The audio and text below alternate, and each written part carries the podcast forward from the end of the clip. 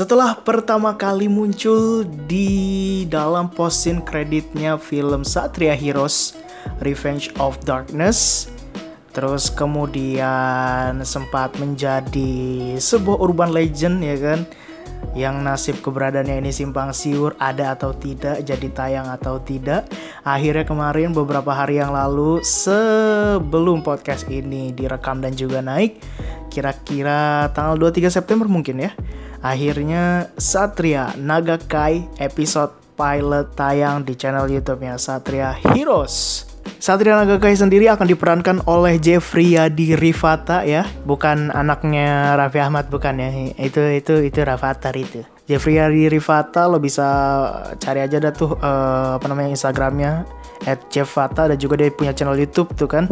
Channel YouTube-nya itu banyak banget dia lagi ngejim ngejim lah cocok dah pokoknya buat jadi satria ya kan karena dia kuat ya siap untuk membela kebenaran mantap. Dan juga hero ini akan diperankan oleh kesayangan kita semua tentu saja Friska Anastasia Laksani atau Friska JKT48 Uh, kalau Jeffrey Adi Rifata akan berperan sebagai Satria Nagakai atau namanya adalah Furio Terus uh, Freska ini akan berperan sebagai Rin. Dan kalau misalkan kita mau flashback ya, dari mulai Satria Garuda Bima, Bima X, terus Satria Naga, Kai. Menurut gua sih desain daripada semua Satria Heroes ini nggak pernah mengecewakan. Menurut gua desainnya bagus, desainnya simple. Kayak misalkan di Satria Garuda Bima, Bima, Azazel, terus Torga, Bima X, ya itu apa ya namanya? Desain itu simple gitu. Nggak nggak perlu ada tempelan-tempelan dan lain sebagainya. Terus juga Satria Nagakai juga keren pokoknya nggak pernah mengecewakan.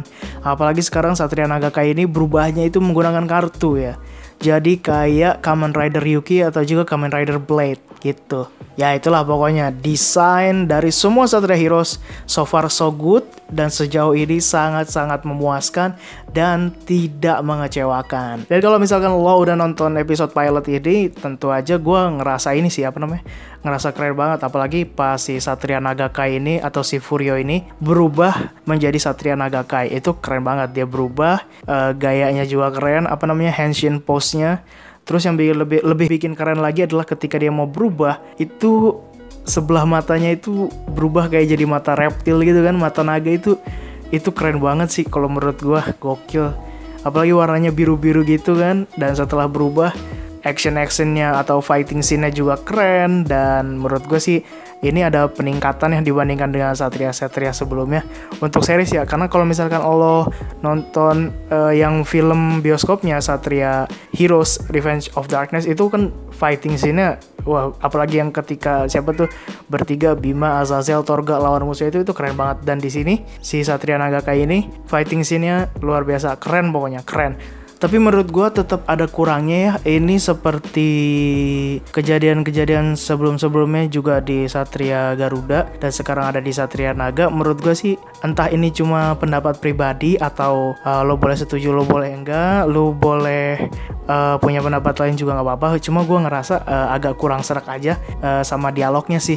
Karena dialognya itu terkesan kaku, terkesan baku banget. Uh, Kalau gue bisa menganalogikan ini seperti uh, apa ya? Ya serial Kamen Rider dialognya bahasa Jepang diterjemahkan secara letterlock ke dalam bahasa Indonesia dan kemudian didubbing gitu. Entah ini kebiasaan ya karena menonton serial Kamen Rider dengan bahasa Jepang terus ada serial yang hampir serupa dengan serial Kamen Rider tetapi dialognya juga uh, seperti itu. Mungkin ini hanya masalah kebiasaan atau uh, masalah selera ya atau juga karena memang uh, mengapa dialognya seperti itu karena mungkin memang ditujukan untuk uh, semua kalangan khususnya anak-anak jadi agar uh, bisa dimudah mengertikan apa sih dimudah mengertikan? Bisa di apa ya di bisa dimudah mengerti gitu sama anak-anak dan uh, tidak berbicara yang apa ya yang rada-rada kasar gitu. Makanya uh, dialognya seperti itu. Sebetulnya nggak masalah cuma kayak uh, mungkin orang yang seumuran gue tuh kayak uh, apa sih tapi so masih bisa dinikmati dan sebetulnya nggak masalah. Cuma mungkin uh, harus lebih membiasakan diri aja. Nah, makanya mudah-mudahan nih serial Satria Heroes ini akan terus berlanjut. Nggak cuma ada Satria Garuda Bima, Satria Naga Kai, atau mungkin ntar ke sana-sana yang ada Satria, ya Satria-Satria yang lain, yang mana ini menciptakan satu, uh, apa ya, satu, satu sejarah gitu bagi serial tokusatsu Indonesia gitu. Kalau misalkan di Jepang kan Kamen Rider udah mulai dari era Showa, era Heisei, era Reiwa, siapa tahu kan dimulai dari sini akan ada satria-satria selanjutnya dan menciptakan satu era gitu. Yang di mana nanti someday akan ada movie-nya juga, terus movie crossover dengan Kamen Rider sebelum atau eh dengan satria sebelum dan juga satria setelahnya dan juga apa ya setiap tahun muncul satria-satria baru berganti-berganti ya kita harap ya pasti gue dan lo juga yang suka sama tokusatsu seperti ini juga pasti berharap seperti itu. Nah makanya kalau uh, kita berharap seperti itu, kita harus support ya kan, kita harus tonton dan kita harus apa ya, ya support dah harus tonton gitu pokoknya agar Satria ini bisa diterima di masyarakat dan ada terus gitu. Mudah-mudahan nih kita lancarkan ya kan. Om Reno Barak agar selalu bisa dimudahkan rezekinya ya Allah agar selalu membuat satria-satria selanjutnya. Dan kita harap juga Satria Nagaka ini akan menyajikan cerita yang menarik, yang apik, yang juga epic. Menarik, apik, dan epic tuh kan mudah-mudahan. Dan nanti di akhirnya akan ada uh, movie-nya, ya kan, movie. Terus juga mungkin nanti dia kerjasama sama Satria Bima, ya bisa aja kan. Jadi ya terus support aja lah support, dukung, supportnya bisa follow Instagramnya Satria Heroes, follow Twitternya atau subscribe channelnya. Dan kalau ngomong-ngomong soal Satria Nagaka ini kan dia tokohnya namanya Furio ya. Kalau ngomong-ngomong soal Furio, sebetulnya Furio itu siapanya Nick Fury ya. Tetap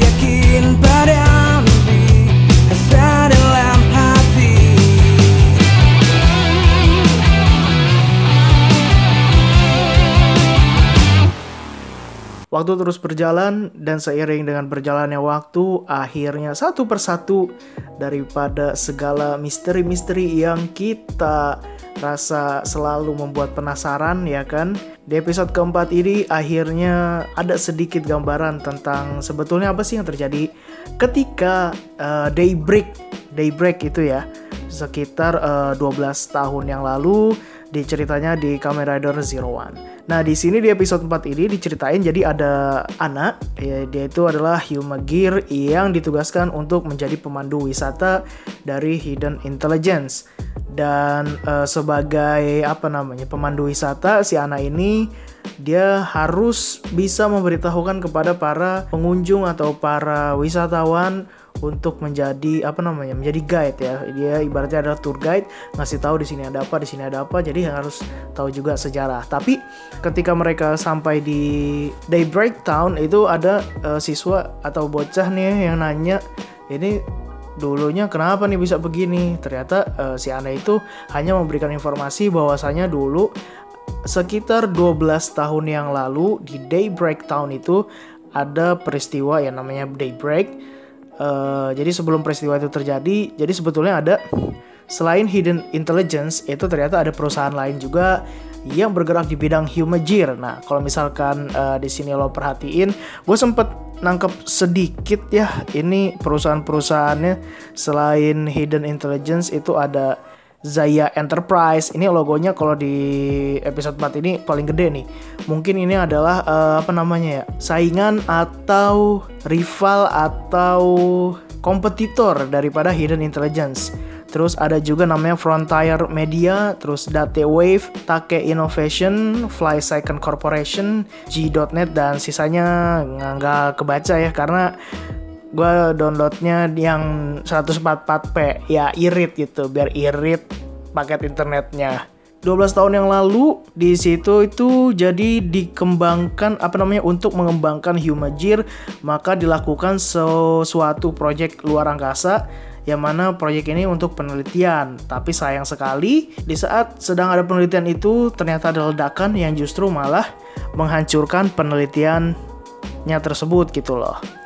Terus kenapa sih uh, ada ledakan? Kalau di si Ana bilang ya, karena di situ ada kesalahan penelitian tapi kata si bocah nih ada bocah temennya si Go nih yang Badung nih kayaknya sih dia bilang katanya justru yang menyebabkan daybreak itu adalah bapaknya si Go kenapa bapaknya si Go yang menyebabkan daybreak karena dia kerja di hidden intelligence dan dia adalah yang ngurus-ngurusnya tuh waktu itu di situ. Gitu. Akhirnya si Go ini sedih karena dibully gitu kan dan sedangkan informasi tentang daybreak tentang day daybreak town itu uh, masih simpang siur gitu lah. Masih sebetulnya apalagi sih yang terjadi? Masa hanya cuma kesalahan penelitian kan bisa jadi ada terjadi sesuatu dan si anak Hugh McGear yang menjadi tour guide itu hanya tahu segitu.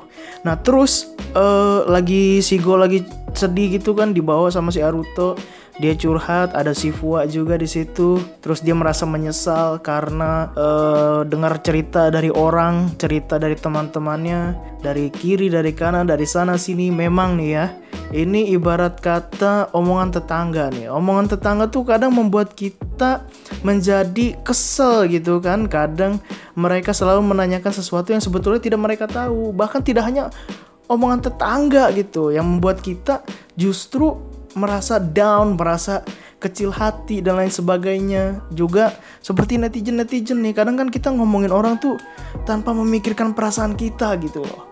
Jadi tolong kita, siapa pun kita, ketika ada orang lain, kita tidak tahu masalahnya seperti apa, kita nggak tahu uh, runutan peristiwanya seperti apa, jangan kita ngejudge gitu. Tapi harus kita uh, tabayun, mantap nggak tuh?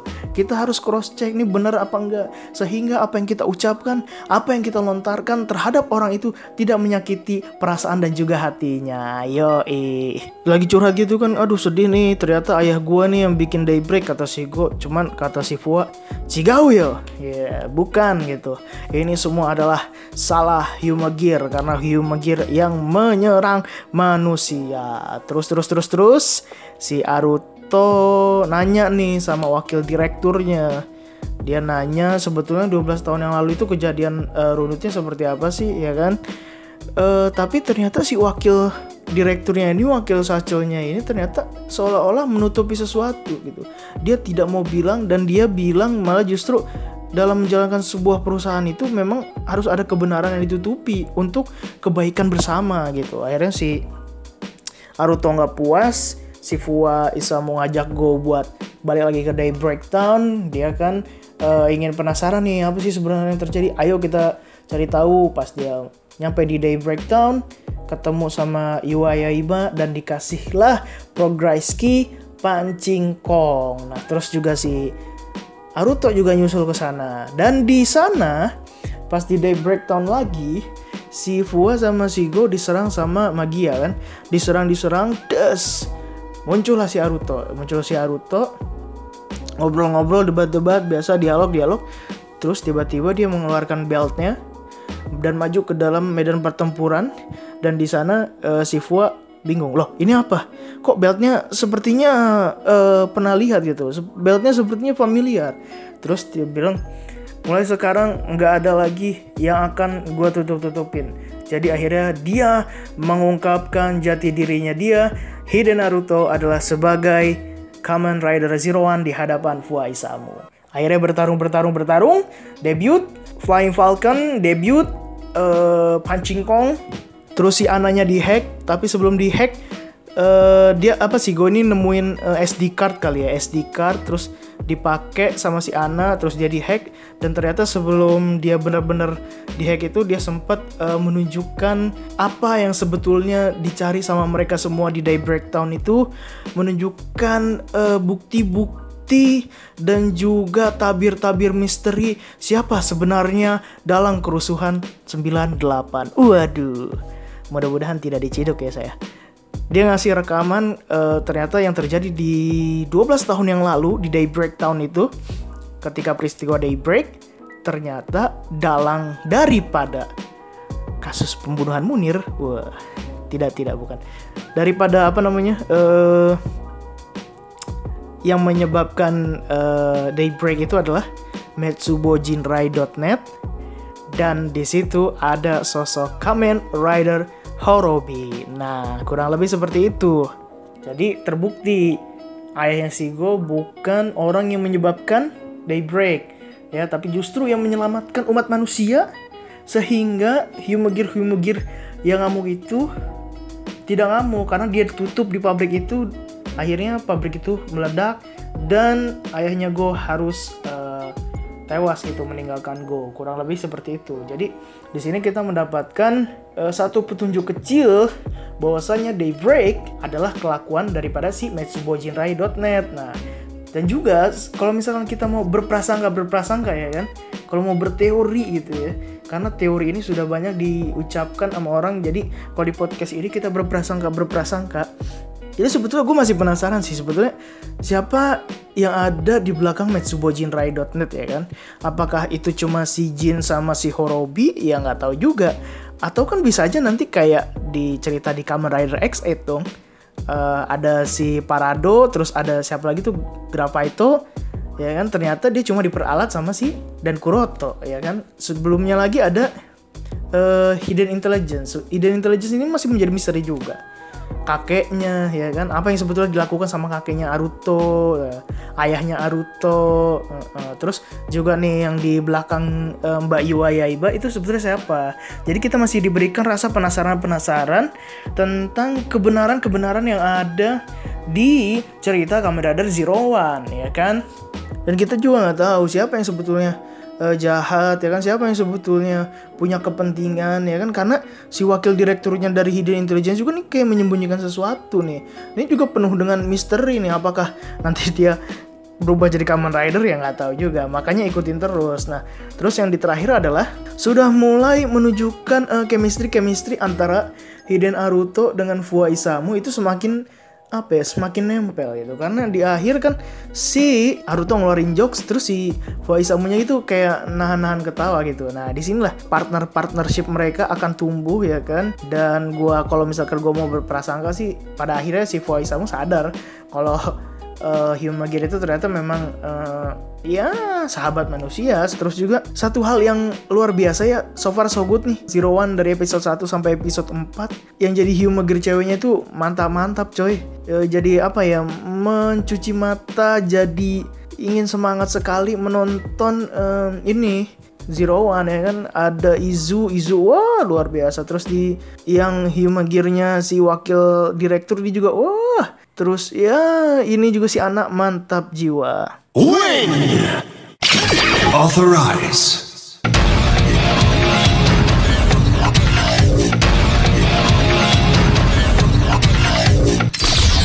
Prog Rise! Fly to the sky! Flying Falcon! Spread your wings and prepare for a force.